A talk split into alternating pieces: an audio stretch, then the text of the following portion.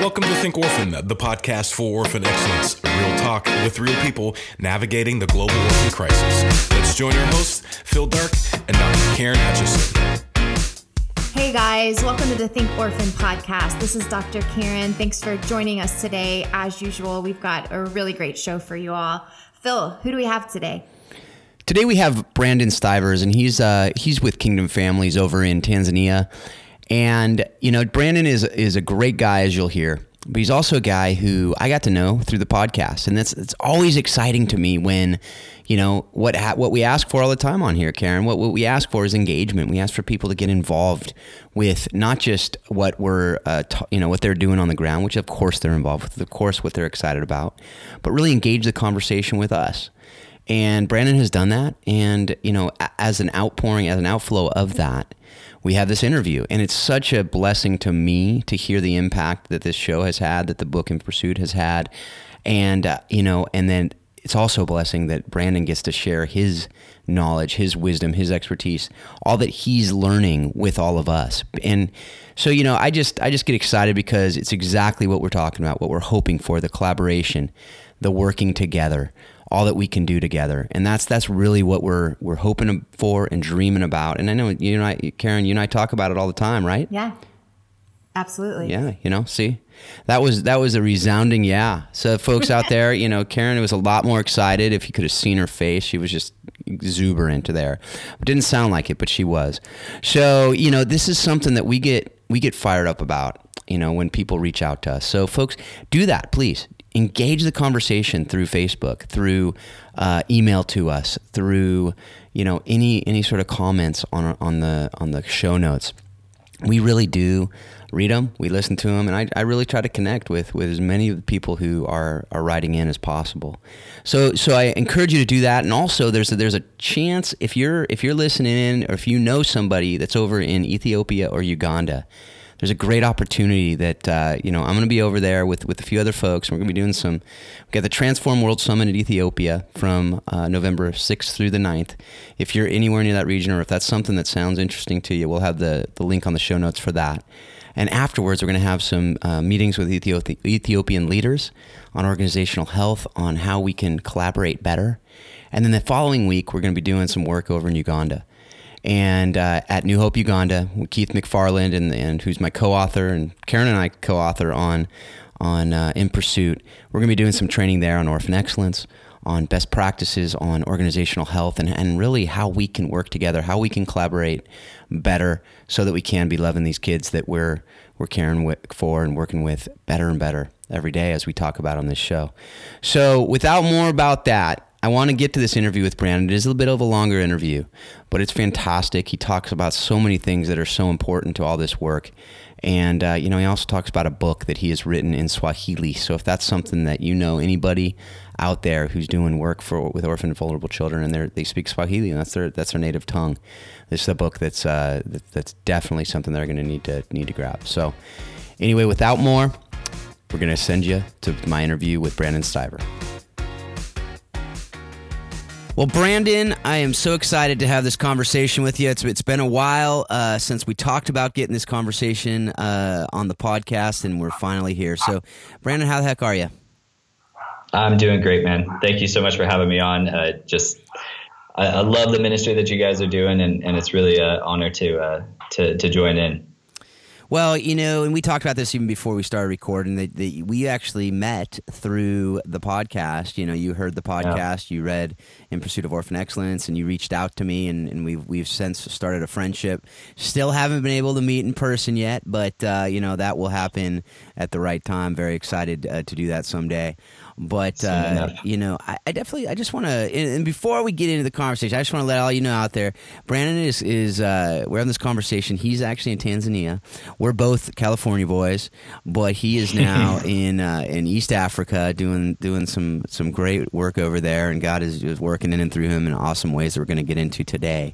But you might be hearing some uh, different noises in the background, so just go with it and pretend that you're sitting in a room with us in the middle of Tanzania um, you know, with a bunch of animals and potentially other noises that we don't know what they are. So I just wanted exactly. to prep you out there for that. But uh, you know, before we get into some of the some of the other stuff we're going to talk about, Brandon, I just want you to introduce yourself to to our audience. For those of you, for those of those folks out there that don't know you, um, just introduce kind of who you are and how you how you did end up moving yeah. from California to Tanzania. Sure. Yeah. Thank you. Um, yeah. So uh, I'm Brandon Stiver. Um, I uh, live in Moshi, Tanzania. I'm the program director for an organization here called um, Kingdom Families. And what Kingdom Families is is a family-based uh, orphan care and advocacy ministry where we really focus on uh, doing whatever part God calls us to in mobilizing the local church um, to care for orphans and widows and uh, vulnerable people in their communities. Um, I actually first uh, came to Tanzania. Um, first came on a short-term mission trip in 2008. Um, before that, I had actually felt God call me to uh, go run an orphanage in Africa. So it's been uh, quite the quite the journey. Um, I ended up uh, moving here long term in January 2010. So it's been about eight and a half years now, and I actually used to work at a children's home, a Christian children's home here in the area, um, with some really uh, wonderful people, and um, had some uh, learned a lot, and um, actually uh, came out of that organization with just a greater understanding and belief in uh, God's heart for kids to grow up in families, and um, just really went to a deeper level understanding just kind of the ins and outs of, of orphan care and um, what are these kids' stories. Each of them have a specific story, but at the same time, you do see certain trends uh, within these kids' stories. So um, in 2014, uh, we started uh, Kingdom Families um, under our parent organization. And uh, it's been our heart ever uh, since to just see um, kids raised in families and really to see uh, the local church uh, rise up and, and take their take their place in leading that. Yeah, and, that, and, you know that's something I want to just uh, kind of camp on for a little bit is just the idea of you know there's so many people listening to this podcast. There's so many people around the world that are working in cross cultural relationships. And, you know, something I wanted to talk with you a little bit about is, you know, how we, um, you and I as Americans, other Westerners, and just other people who are working in cross cultural relationships, um, and uh, how we can do that in a way that honors God um, and, though, and honors those with whom we are working. Yeah. Yeah, I, I, think that that's kind of uh, the crux of a lot of our, our work. Um, and I think that beyond, I, I, mean, certainly I want to speak to the ethics of it, but even we want to talk to how efficient or how effective can our ministry actually be. And what I have found is even if you just want to have an effective ministry, if you're not going into that cross cultural situation, um, understanding that no change is ultimately going to be long lasting or sustainable unless you tap into what God is already doing within that community. So, of course, as the Westerner, the outsider, whatever you want to say, for us to go into that situation, sure, we can have some expertise or we learn some best practice or, or so on and so forth. But actually, if we want to have a long term uh, effect, positive effect on that community, we really do need to uh, go in with a submissive spirit and submit to what God wants to do, and also to recognize what He's already doing. Um, so for us with uh, family-based orphan care, you know, we actually look at um, at two different two different ways and we have all these you know terms that we're all familiar with like family preservation and kinship care and adoption and all these different uh, facets of family-based care and for us we look at it like um, what what is the most effective thing that's already taking place traditionally uh, that's highly effective from within the Tanzanian community. And when we look at family preservation or kinship care, which are like these terms that we've kind of thrown on these things that have been taking place uh, for generations and centuries within our communities, um, we have to recognize that actually Tanzanians were already very good and it was very natural for them to do things like kinship care and family preservation. Um, you know, even down to the down to the the language that we use. You know, um, the older sister of the mother is Mama Kubwa, the big mother. So it's like when a kid is born, they already born with multiple mothers and fathers. And, you know, we have the old African adage where it takes a village to raise a child. It's like we already can see from within the community that there are things um, within that that culture and that society that God already wants to do.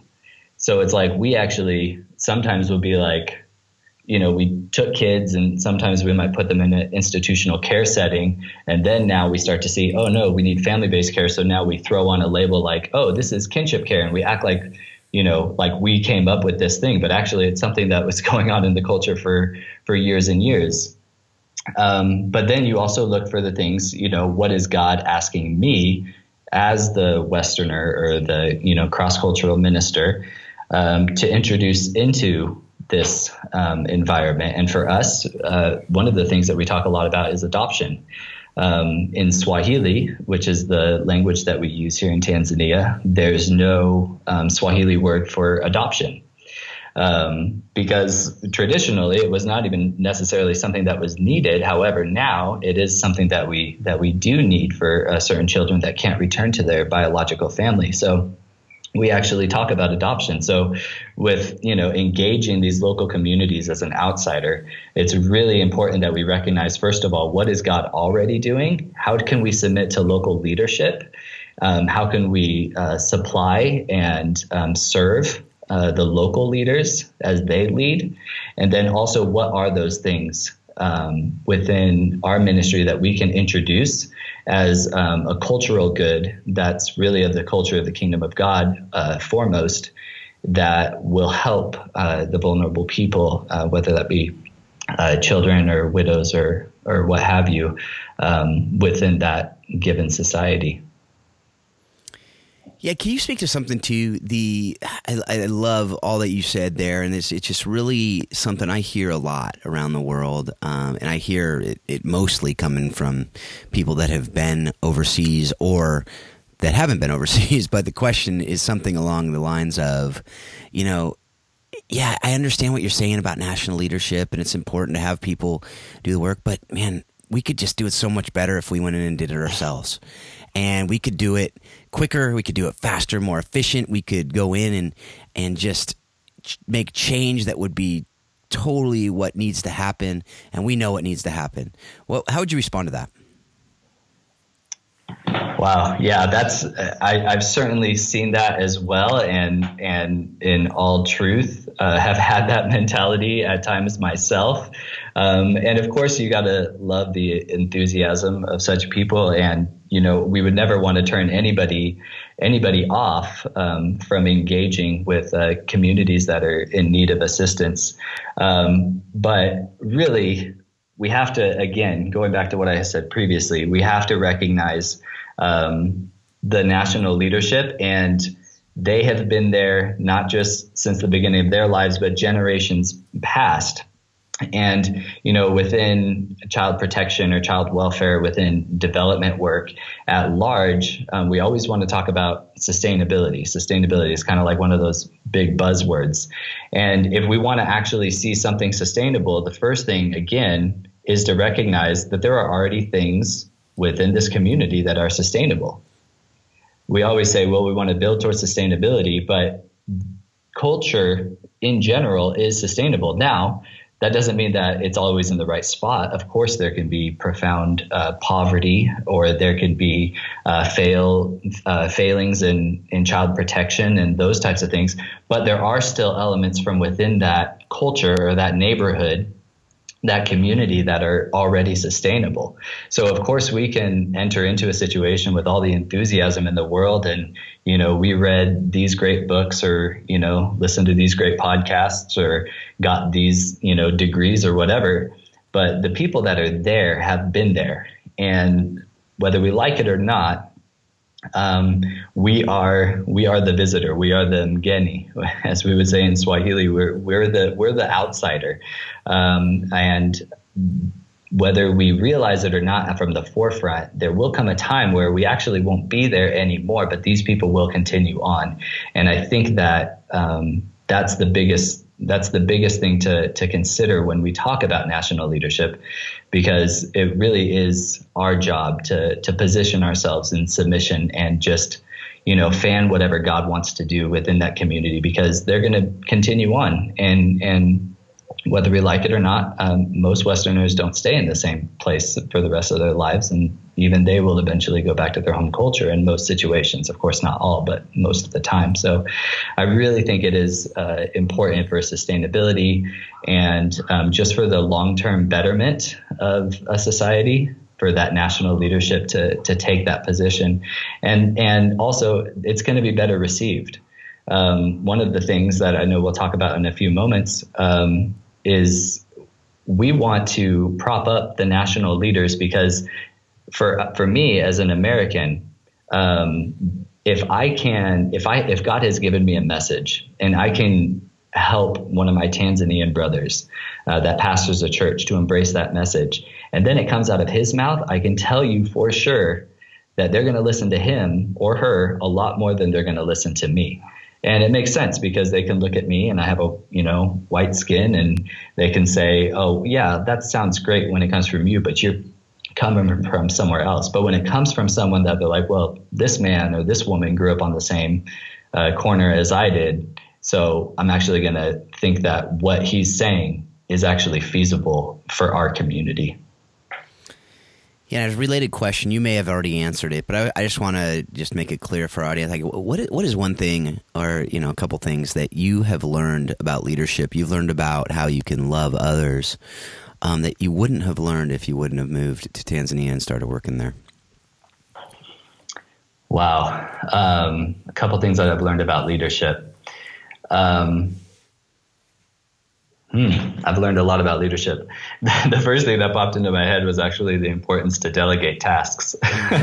um, because when we first started off, I, you know, I was wearing all these different hats and I'm not a social worker, you know, but we start a social services program and it's, and, you know, so, so there's like those, those difficulties of like, well, this is not my education or my experience background. So then you hire a social worker, you delegate that stuff out. Um, and I think I, I, could say for the families that we're serving um, in our social services side of the ministry, that they're better off um, and they feel better loved because we got people that were actually qualified and had the experience and the heart to fulfill that particular role.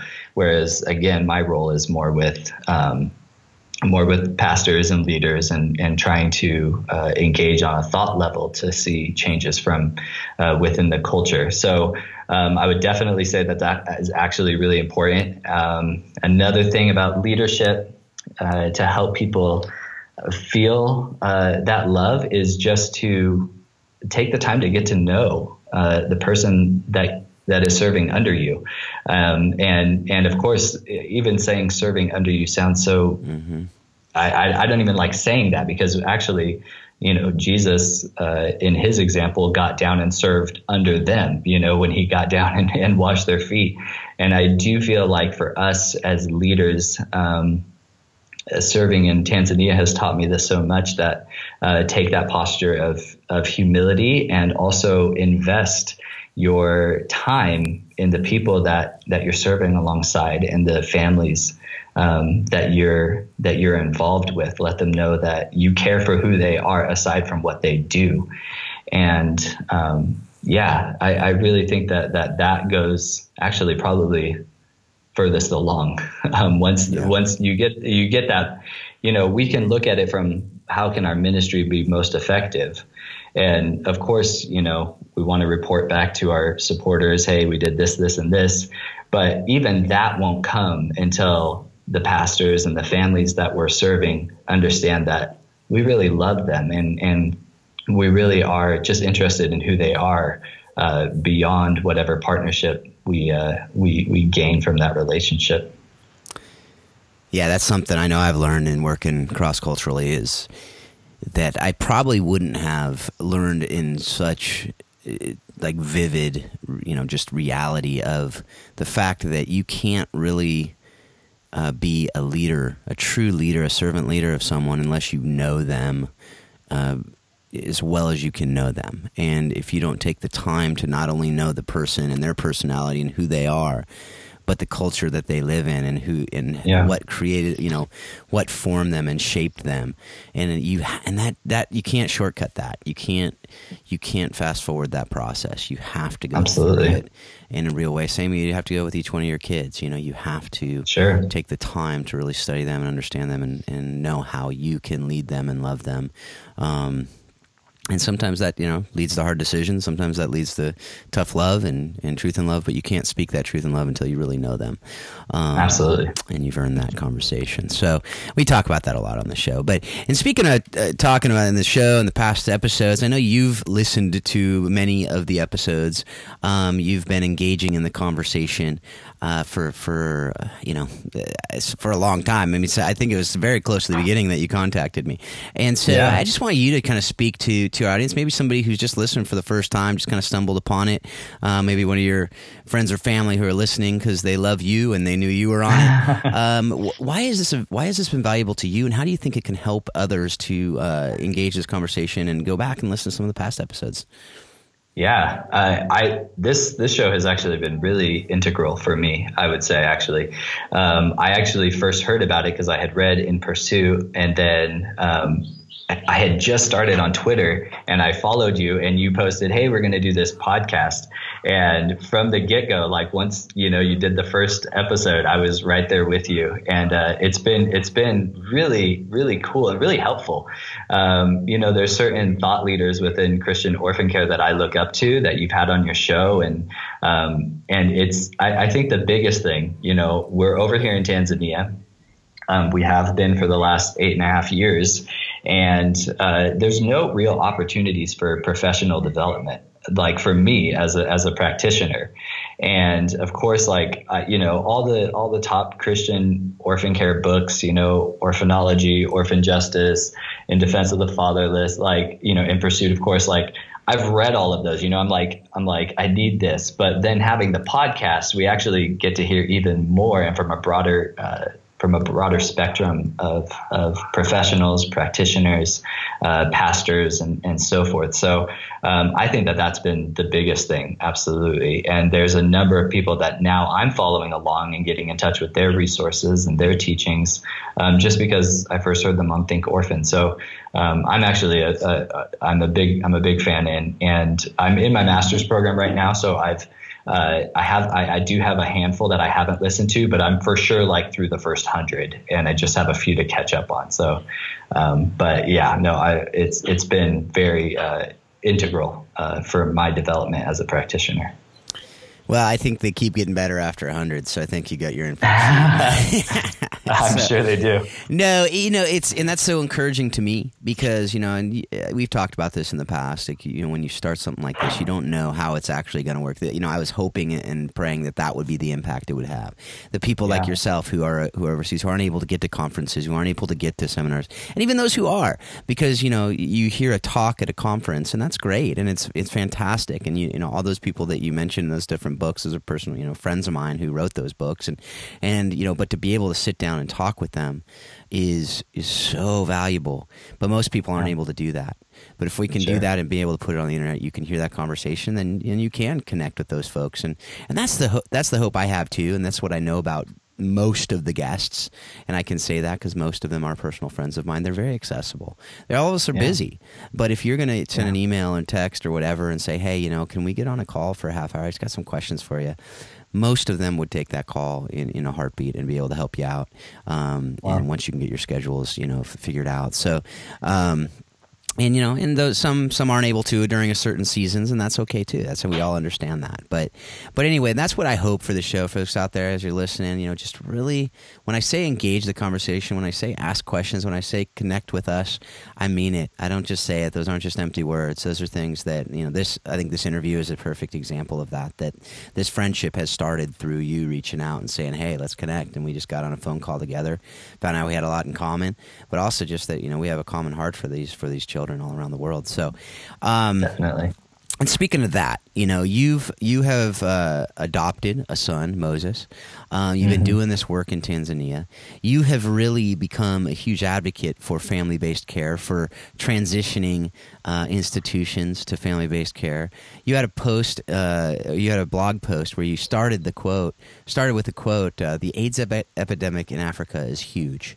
But it's led to an even worse epidemic, and that's children growing up without fathers. You know, those are some pretty, and that's a pretty bold statement right there. You know, that that's a mm-hmm. pretty strong, not pretty, that's a very strong statement that you're starting that out with. I totally agree with you, and it's something as far as, you know, a global crisis, the fatherless crisis, is just massive, and the and the the results are, you know, and the the carnage and the wake of that mm-hmm. is so evident all over the world. But I just want you to speak to that, your heart for that, how you came to that. I mean, you talked about it a little bit. You alluded to it at the beginning of this of this conversation, mm-hmm. but you know why is that such a passion of yours and really it's been kind of your battle cry for the last you know few years i've been following you um, yeah and uh, it's something that you you know you're telling everyone that will listen about it. So why is sure. that that you're so passionate about it? And what what uh, you know can we do to to join you and walk alongside you? Yeah, and that that particular quote. Um, that's not an original quote. No, uh, that was actually something that um, on the night that I first felt called to orphan care in Africa, it was Father's Day in 2007, and there was a guest. Uh, I was in Orange County at the time, uh, still attending university, and uh, the guest preacher was Mike Pilavachi. Um, he's a great pastor from Soul Survivor Church in the UK, and that was what that was something that he said. And God had just started to stir orphan care in Africa on my heart. I'd never been didn't know that that was you know my trajectory whatsoever. Um, but it really hit me you know because um, to the average person and i was i'm still incredibly average um, the average person the one thing that they know about africa is the aids epidemic. And um, when he when he started his sentence you know with that i was like okay yeah i've heard this. But then when he got to no, the worst thing is fatherlessness. And that just really, it, it, really struck me to the heart because I had always had, you know, a desire to be a father. It was, it was, uh, even at a young age, that was my, that was my passion. And so it kind of connected some dots for me initially, um, to where, you know, I finished up university soon thereafter and just, you know, started marching towards orphan care in Africa. And, um, being able to visit here in 2008 and then come back in 2009 and then move here in 2010, I started to see this is what that fatherlessness epidemic uh, really looks like, and it is it is far reaching.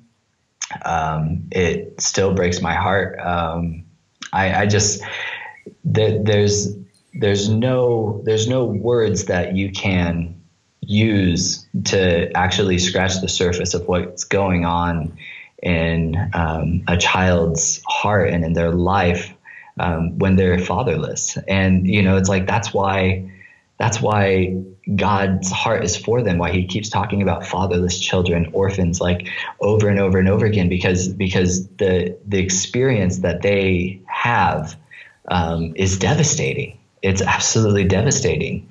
And to think and and you know, I learned at that point, you know, that this is taking place in Africa, and you know, I've been living in Tanzania for several years now, and I see it. Um, but it's not only here, of course. Um, it's it's in the United States. You know, um, I think of you know John Sowers' uh, work, who you've had on here. Um, you know, just highlighting that in America, um, it's had a profound impact on um, the family lineage uh, from from me and my wife, and you know generations prior fatherlessness. Um, so so it is it's it's devastating. I'm passionate about it because um, because I, I, just can't stand that for children. I couldn't stand that for my own children if it were to if it were to take place. Um, so you know, I took that initially and said, "Well, I got to go and I got to be a father. I got to be a father." So um, when I started working at the children's home several years ago, I thought to myself, "I'm going to be a father." And um, you know all of a sudden i'm you know i moved there. I was only 23 years old. And i was like i'm a father. And some of these kids you know are only like five or six years younger than me. But that was kind of my identity.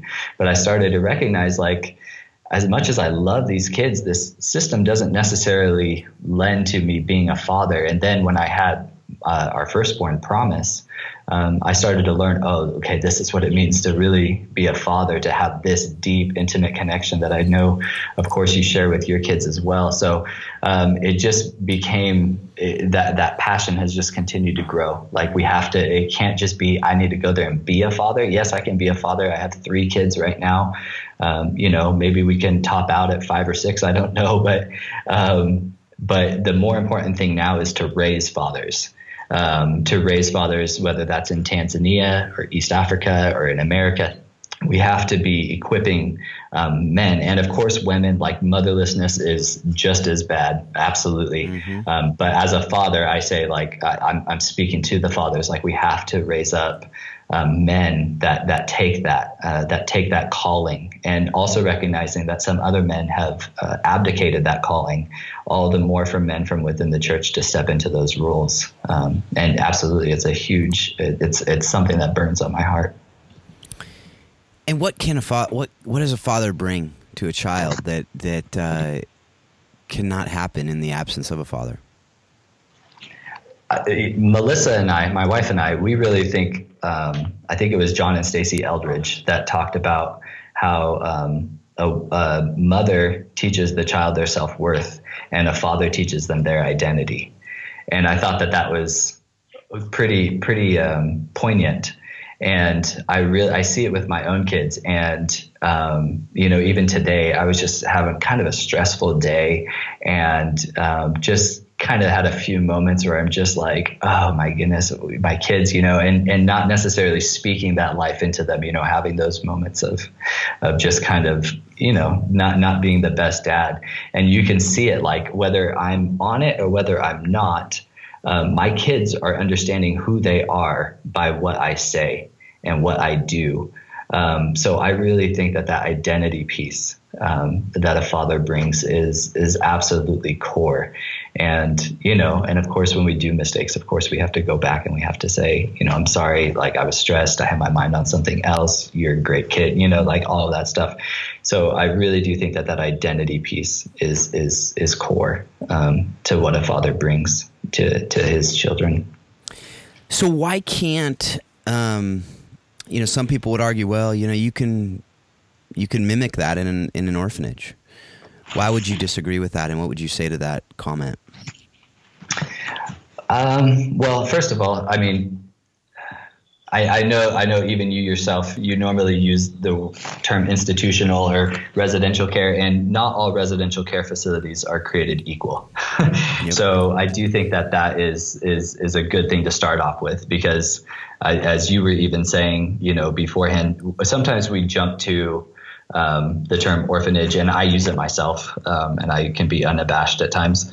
Um, but um, but not all residential care facilities are created equal. So there are some that lend to that more. I, I know you guys have a great model uh, at Providence um, where there's a man and a woman in there together. So so they actually do get that father figure, which is amazing.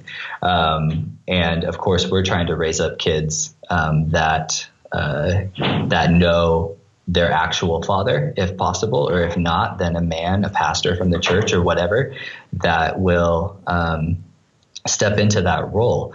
Um, the difficulty with a lot of residential care facilities, and not all of them, but but many of them, um, is that the system itself it doesn't it doesn't look like the family, so you can't expect that the end game or the end result is going to look like a family. You know, we always talk about God created two designs. God created um, marriage family okay so god god's two institutions if you will are family and the people of god so in the Old Testament, that was you know Israel, and in the New Testament, it's the church. So we always talk about you. If we deviate from the two institutions that God created, which is family and church, um, then we're just kind of asking for for trouble. And unfortunately, most residential care facilities um, they don't they don't necessarily look like either of those. So therefore, most of the people that work there um, are not necessarily going to take that that father mother role. And of course, there's exceptions. And I know that there are people thinking, well, you don't know this person and that person. And I was like, I, I totally recognize there are exceptions. Um, but generally speaking, that system uh, does not lend itself um, to to creating fathers. And we've seen staff turnover from from children's homes that we're um, familiar with, or you know, even me myself. Like I have to live with that. Like I was at a children's home working for two and a half years, and then I wasn't anymore. And as much as I wanted to be a father to those kids i'm not and you know i have to live with that because that was that was my passion but um, i just think the system itself generally doesn't lend itself to it because it's not it's not god's design god's design is family mm-hmm. Yeah, absolutely. I mean, obviously, these are all questions. I mean, this whole conversation has very loaded questions that we uh, have shortcut big time. And I know that people out there are like, I want more, I want more. The good news is you can connect with Brandon um, in uh, different uh, ways. And uh, it was interesting that, that the phone rang right at that time. I know, right? Because I was talking about connecting with you. So that was just a, an audio, you know, trigger for you out there. To How can people connect with you, Brandon, if they, you know, if they have some questions for you, um, want to learn more about Kingdom Families, want to learn more about you and your family, how can they how can they connect and learn more about you? Sure. Yeah. Um, so our you can of course email us at info at kingdomfamiliestanzania.org. Um, I, you can reach out to us on Facebook. Uh, we're very accessible, and we get random emails all the time. So yep. it's uh, it's totally acceptable. Um, I'm on Twitter uh, when I can be. Uh, it's at bstiver underscore btk. Um, but yeah, shoot us an email if you're in Moshi, Tanzania, or if we catch you in California when we're back home. Um, we would love to love to connect with people. And my my wife is actually much better on social media, so she's a uh, so she would actually be the the person to get on Instagram. But um, anyways, yeah. And that's Melissa, right? That's Melissa. Yeah. Okay.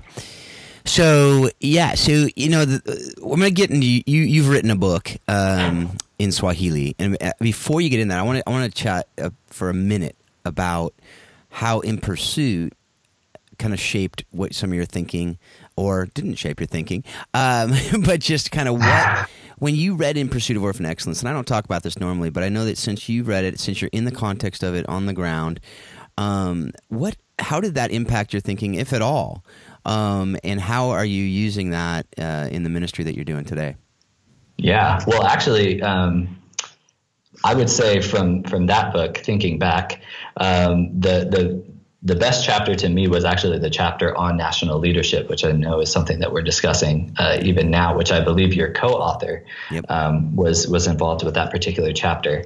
Um, so I, that that like, and there are things that like when you read it, it just sticks with you because we'll say as as um, Westerners we're working ourselves out of a job, and I'll always remember that line where he's like, where where you know he's working in Uganda, I believe, and he yep. says, and they tell him, we don't want you to work yourself out of a job because then there's no relationship, and just that emphasis on relationship. Mm-hmm. Um, but I think the biggest thing um, that was so um, poetic and it, it, was so like um, poignant um, was actually in the beginning of the book, um, where the people are uh, taking the the tour of, of the children's home, and one lady is spouting off, "Oh, this is so incredible!" Da da da. And there's a minister within that group, and correct me if I if I'm getting this wrong at all, but um, he's just kind of you know listening to this lady and says, "Well, I suppose you wouldn't mind then if if your children were raised here."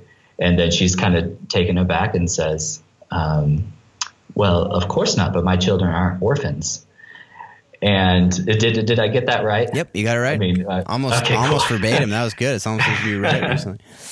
I have not read it recently, but it just stuck with me. Yeah. Um, but uh, that actually uh, gave me just this like that has to be the standard, which I know that was even related to your guys' subtitle. Um, you know, that has to be the standard. If it's not good enough for our kids, why should it be good enough for these other kids? Mm-hmm. And that's something that we carry with us and that's that's that's something that we absolutely call people to and even we've had some difficult conversations with people that want to start children's home and they haven't done the research and um, they're not familiar you know tanzanian policy it does not lend itself to children's homes in right. fact if you read the policy it will say children's home placements ought to be a last resort. So if you come over here from California or wherever and you say, I want to start a children's home, you're basically saying, I want to set up the last resort. Mm-hmm. Well, we, you know, we want to say, well, we actually, what should be the first resort? Families. Like that's, that's what the policy says. That's what the Bible says. So that's what we're going to do. Um, but just that, that uh, opening part, it really, it, it, it, and early on, because I read a lot of these books years ago, of course, um, early on uh, within Kingdom Families Ministry, that was very poignant to me. That that has to be the standard. Um, if it's if it's not good enough for for our kids, then it shouldn't be good enough for any kids. And to be honest, I mean, my son was raised in a, in a children's home for the first eight years with good leadership. It was well funded. It was the best children's home that you could be, but he still struggles with a lot of, you know, difficulties and we're walking through those things with him. And even as I say, if it's not good enough for, for my kids, it shouldn't be good enough for any of these kids. But I also have to walk with that because the truth of the matter is, you know, one of my kids was there for the majority of his childhood thus far. And that's, that, that that's really um, that's a really big thing. Yeah, absolutely. No, that that, that was uh, just folks out there. You know, I had no idea what Brandon was going to say there. He could have said it was the worst book I've ever read in my life, and I'm glad you didn't say that. that that's encouraging to me. But I think that it was somewhere in the middle. Yeah, yeah. Well, that's good. That's good. That's good. Um, could be much worse. And I do want to give a shout out to Keith McFarlane, who did write that with Jonnes Bakimi and Jay Dangers about the work that New Hope Uganda is doing. Phenomenal, phenomenal work over there, and their national leadership, you know, example of how it can be done in such a healthy way with you know, with Western leadership as well in, in and co-leadership in there. Usually, as I've said over time, two leaders usually means no leaders or no leader, but uh, they have proved me wrong. And, and I, can, I have said this many times that my paradigm was shifted after I visit, visited New Hope, and that's why I asked Keith to write that chapter with those two men who are who are leading New Hope, and and so um, I'm glad that I'm glad that you said that one, particularly in the context of this conversation, because folks out there, if you're looking for a way to do it healthy, you know, pick up the book and read it. I don't, you know, I don't say that because I'm trying to make. We're not making a much, much if at all, a couple bucks per book. So, but. Uh, but it's it will help you it will encourage you and it will uh, challenge you, I think, to think differently. Um, in some ways, um, in, in various various different things. So, but this conversation is not about that book. I just wanted to talk to you about it there because I was curious. I wanted to hear about that, and I did think sure. it would lend itself. And I'm glad I asked it because that that I think gave gave me some some encouraging words as well. So now to your book, which I want to talk more about. Um, you have written this book take up the cause of the fatherless. You have written it um, to the Tanzanian, to a Tanzanian audience. You've written it um, from your heart. It's a commentary, but it's more than a commentary. It's really an orphan care book that, but it takes verses that we've heard, and I haven't seen personally a book that has dissected these verses and these passages um, that we hear all the time. James one twenty seven, Isaiah one. Um, you got some uh, some Galatians passages. You have different conversations about adoption, about you know religion that is pure and undefiled is this to love the orphan, the widow in their affliction, and it's in Swahili, which is something I talk about with so many people. We're lacking so many resources in native languages in the context yeah. of that culture. And so, you know, I want to talk about the Matthew 25 passage, but before that, I want to just hear from you how God called you to write this book, how mm. you mm-hmm. said yes, and what your hope for it is. Sure. Yeah. Yeah. And as I'll be the first to admit that any good idea tends to start with uh, my wife. Melissa. so um, uh, let's see, Christmas 2015, we were preparing to do a summer trip to uh, California, and for Christmas, Melissa got me um, a writing retreat, and she said, "Go write the book that's on your heart." And I'm I love reading. Um, I, you know, I have some of my favorite authors, and of course, I've read a lot on orphan care and um, some of my pastors that I enjoy reading and so forth. And um, you know, I was kind of like thinking like, what can I write that would be, you know, my favorite author is Donald Miller. It's like I, I could not touch anything, you know, that Donald Miller could write, you know, or I was, you know, Shane Claiborne in my early years, like really impacted me, or like um, Johnny Carr. That was like the best book uh, on orphan care to me. Like, um, so, anyways, she she we we go back to the states and she says, you know, go take this retreat. I got an Airbnb in Northern California. Sorry, I didn't stop by. Yeah, I was going to um, say, but I'm glad you mentioned it and brought it up. yeah. um, so I got an Airbnb in northern Tanzania, or sorry, Northern California, and um, as I was sitting there, I was just like, "What am I going to write? What I, I can't stand among these men and women that I enjoy reading." And but then it was also just kind of like, "Well, what's on my heart?" And it was you know in that cabin that I was just like, I need to write for the people that I love, the people that I've been called to minister to. Why am I even thinking about writing for an American audience in the first place? Um, because I've been spending the last several years at that point, you know, and even still uh, serving Tanzanian pastors. And, um, you know, why don't I write for them? So um, that was kind of where it all uh, started. And um, that was, I started to write the introduction you know, in that cabin. And it became a longer project. The book is not incredibly long, mm-hmm. but it just took me a long time.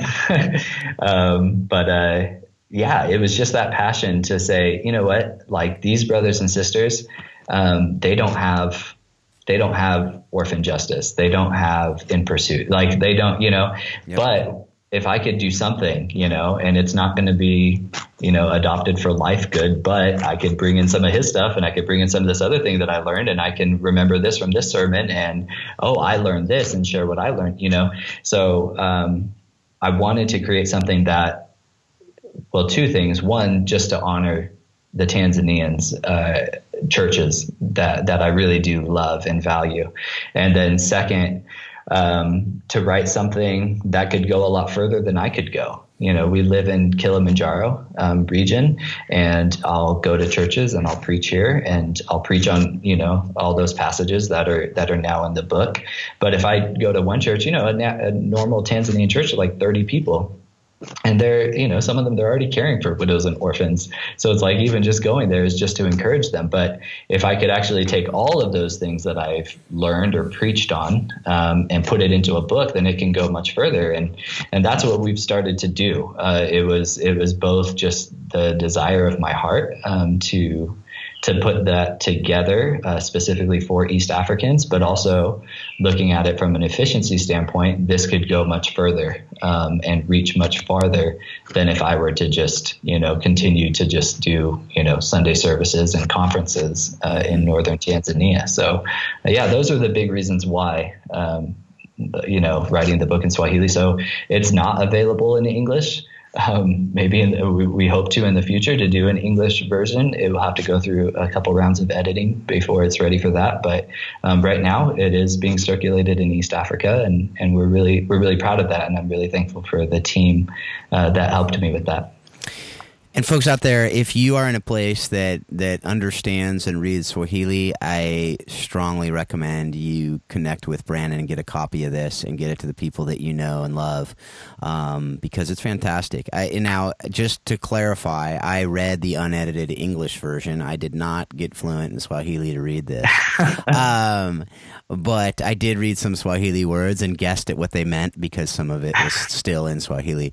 Um, probably wrong on what they meant, but that's okay.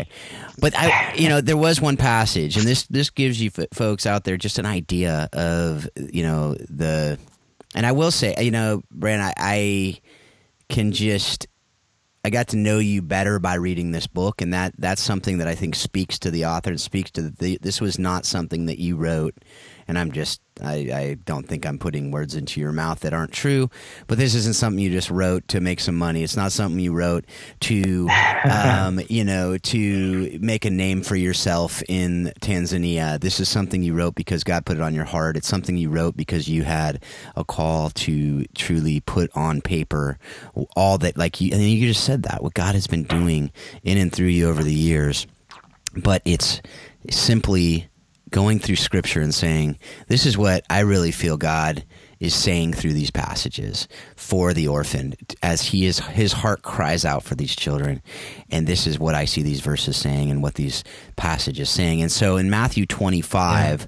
31 through 46 it's the sheep and the goat passages god separating the sheep from the goats and he's talking about you know jesus coming to the door and saying you know if i you, you did not serve me basically you did not love me when i came to the door and knocked and and through all these different people, the poor, the destitute. And you said in that commentary, as a father does, Jesus identifies with the oppressed within society.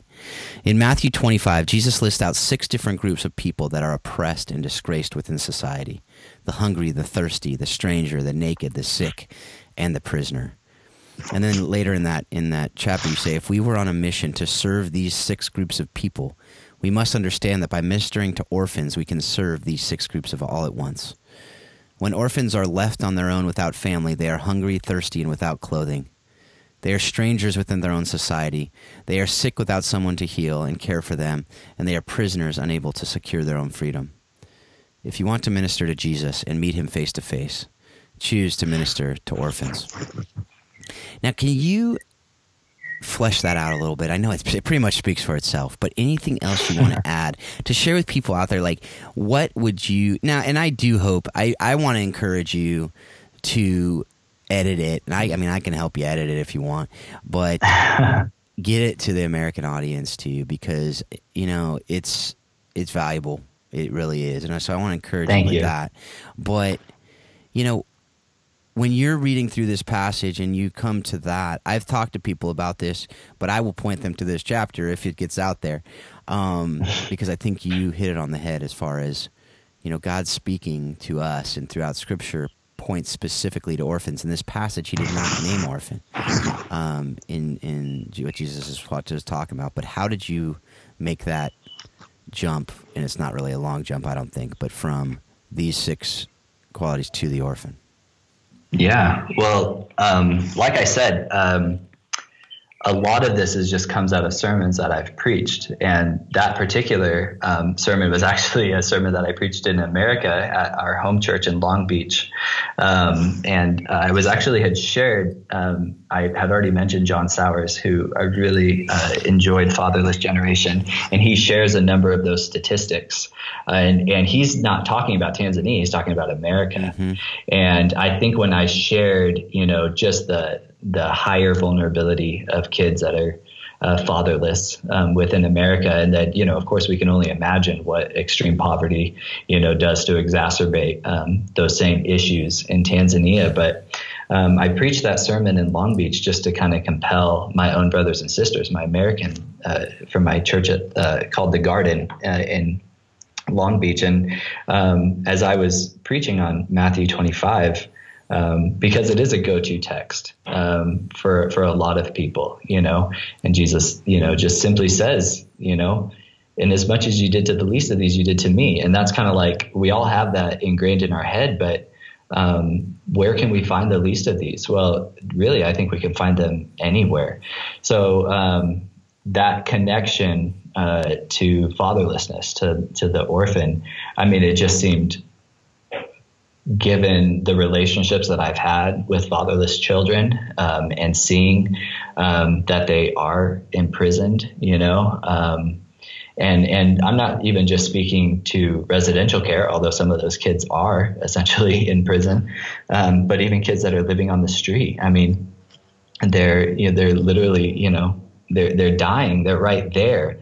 Like when we look at vulnerability. Um, any any juncture within society, um, you know, kids are kids are made to be dependent. So when they're fatherless and motherless, when they're orphans, um, they're going to automatically start to lack all of those things that are integral to being a human. Um, so the Matthew 25 passage just really jumped out to me to kind of really get down into the the dirt. Like what is really going on with these kids? Because they are destitute they are strangers they are they are prisoners they are hungry. Like like all of that encapsulates um, what it is that these that these kids are facing. And and it is it is daunting um, to to imagine that those six uh, qualities can really actually be encompassed in just a single individual. But at the same time, uh, I know something that you've shared. Um, that it really only takes one other individual to redeem all of those six qualities um, to make that kid no longer a stranger, to make that kid no longer hungry or thirsty or, or imprisoned. Um, so that's really that, that that's my hope in in writing that or even just sharing that is that it would compel people to um, be that one person that that uh, such a child would need. Yeah, you know, Brandon, I, I, wish we could talk for hours more, um, but we do need to bring this to a close. Um, and you know what the next couple questions are that are coming your way. um, the first is what have you read, listened to, or watched uh, that has most impacted your thinking on orphan care and the issues we've discussed today? Yeah, so um, definitely as far as recent things that I've read. I, um, yep You've talked about a lot uh, of books on this that have impacted you. Sure, so yeah, yeah what, what have you read recently? I'm not. I'm not being paid to mention all of these books. I'll just um, recently, and and I'm actually really excited for this question. I've heard every single person answer it, and some answer it better than others, but I've got a good one. Uh, Childhood in a Global Perspective by Karen Wells. Um, I uh, I had briefly mentioned I'm currently getting my my master's, and we have a children at risk class um, that I actually have not started yet, but I got the reading ahead of time from my from my professor, and um, got this book. Uh, childhood in a global perspective, and it absolutely blew the doors off of my understanding of big picture stuff um, systems that are created that leads to children's vulnerability or just their experience.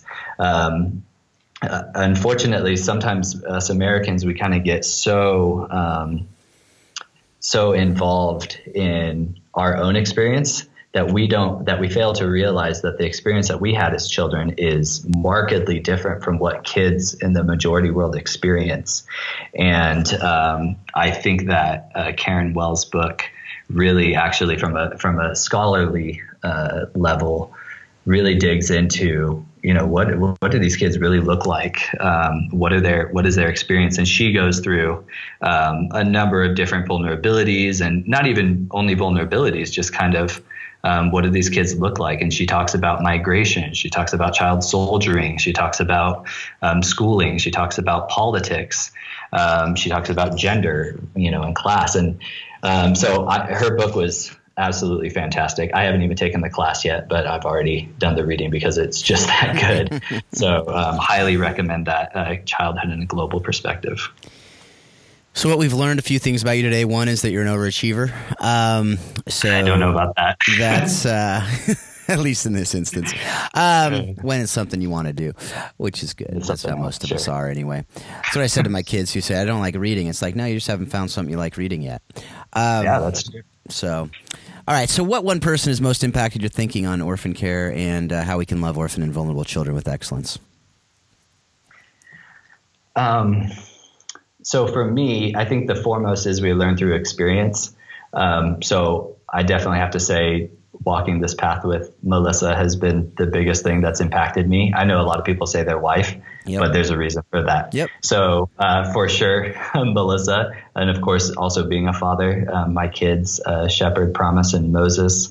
Um, Moses in particular, because we adopted him, um, has taught me a lot um, because not everybody can get to know uh, my family. Uh, although you know, if we ever see you, we'd love to have dinner with you. But um, but uh, aside from them, I would actually say, and I had actually mentioned this earlier, but when I read uh, Johnny Carr's book, Orphan Justice, mm-hmm. um, several years ago, that book um, it was a catalyst for me, I would say. Um, and that book is, you, you can read that book.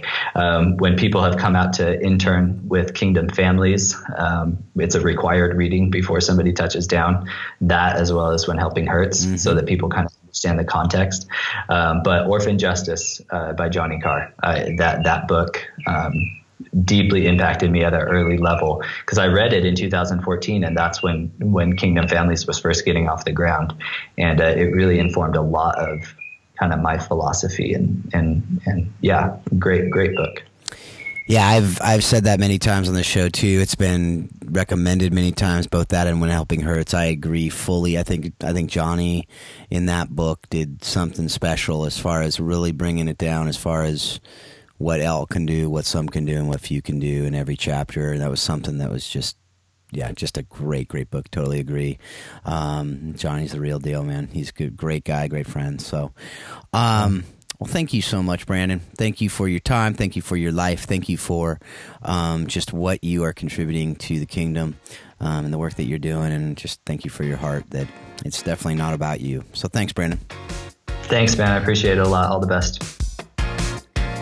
Well, thanks again, Brandon, for uh, just sharing your wisdom again. Just the the new friendship that we've been able to develop. It's something that I I am so thankful for, and uh, I'm even more thankful that uh, we were able to get this interview done so that you could share all that you've been learning with so many people out there that I, I imagine are going through a lot of the same things. So, Karen, what what did you think about the the conversation I was able to have with Brandon? Very much enjoyed it. I don't know Brandon, but I got connected with him through social media a couple of years ago, I think because of the podcast, and had um, checked out his work and his organizations and the things he and his wife are doing. So I've, I've been a follower for a while. So I was excited when I learned he was going to be on the show. So much important information that he shared. One of the things that stood out for me, uh, was when he was talking about, and we, we talk about this often in here, Phil, but of just being culturally sensitive, especially when working in international settings, of entering in um, not with the perspective of I know everything or we know everything, but from the perspective of how can we come alongside of locals? How can we come alongside of nationals? And help or add to or provide resources? What can we do? And one of the things that he mentioned was, yo, like people in Tanzania are already doing some of this mm-hmm. stuff. They've been doing it for centuries and centuries. Like culturally, it's relevant for extended families to take care of children.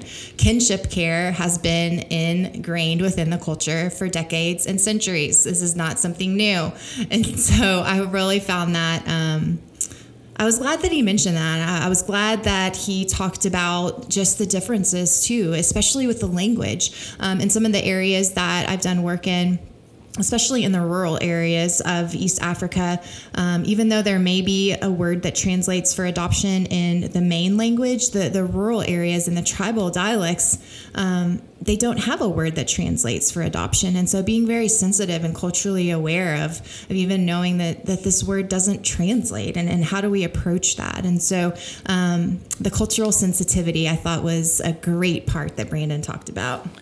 Yeah, you know, and that's something about this guy that I've I've really been able to uh, see um, come through just in my conversations with him through the writing. Um, I was able to, as I said, I was able to read the the draft English version of it, and just the humility of of, of Brandon is is it's it's a real humility. It's a great example of, of what that looks like because you know we do have things to offer each other, right? So to to ignore that you and I can go somewhere and actually offer something that we we sure. have expertise, experience, you know, just different things that we can we can offer to people, and um, you know, so so Brandon, Brandon knows that, you know, so it's not like going in and going, I can't do anything, I just need to sit here and not do anything, but to, to first learn, to first come in and say, you know what, mm-hmm. let's start with all the amazing things that are going on here. Let's start with the amazingness of you right? And let's start with all the gifts and talents you have and all that you've already been doing. Because first of all, there's nothing new under the sun. Second of all, we're not the smartest people in the world. You know, we're not the greatest civilization ever known. That's simply not true. And, and we come into a lot of civilizations and we come into a lot of uh, places, civilizations. It sounds like we're going into like the Greco Roman Empire or something. But we go into a lot of different situations, right? And we think, oh, we know what you're going through. That simply isn't true.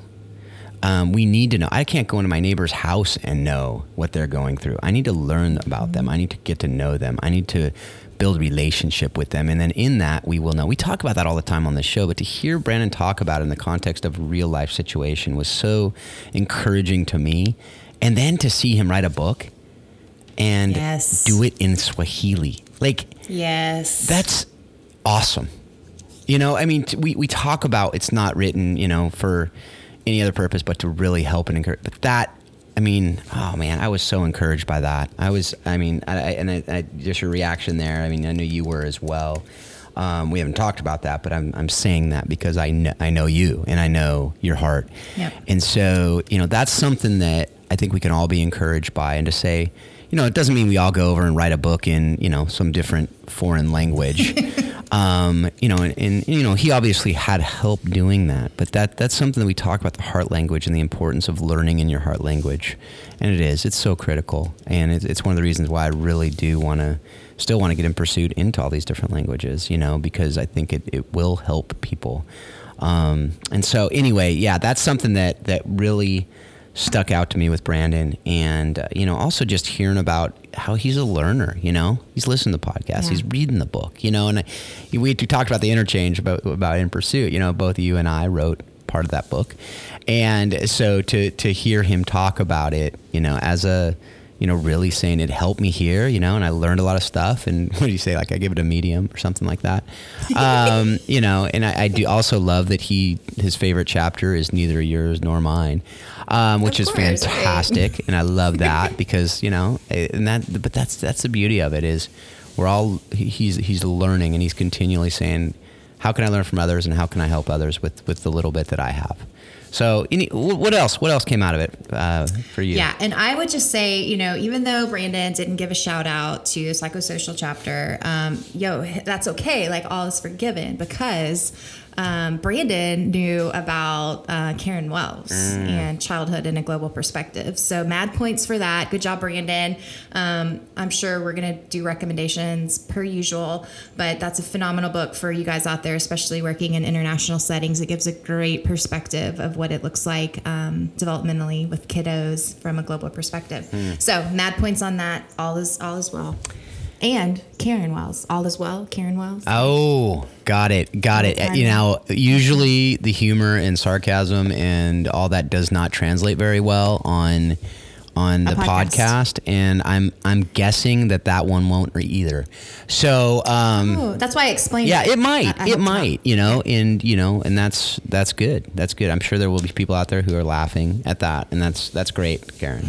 And that my, or some eye rolling. That's okay. and my reaction to that right there will also be the sarcasm that is not translating well. So we're, we're good there. But we're at the point of the of the podcast where sometimes it, the wheels start falling off a little bit.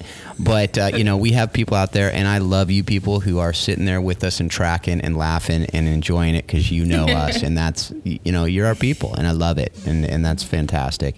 If you're new to this, um, welcome and sit down, grab a drink, and just enjoy the time with Karen, Karen and me. Um, we love we love that you're here.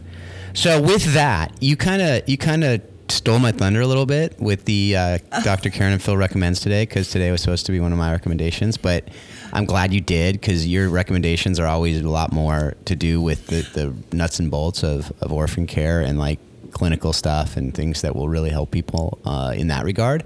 And mine typically are on the uh, either fun or things that are a little outside the, the normal thought of uh, that actually has to do with orphan care. Today is no exception. Today, I have two great resources. One is a, a Q talk from Q 2018. It's by Andy Crouch. It's been on the Twitter sphere a little bit recently. If you've been following different people, they've been posting this talk, and it's for good reason.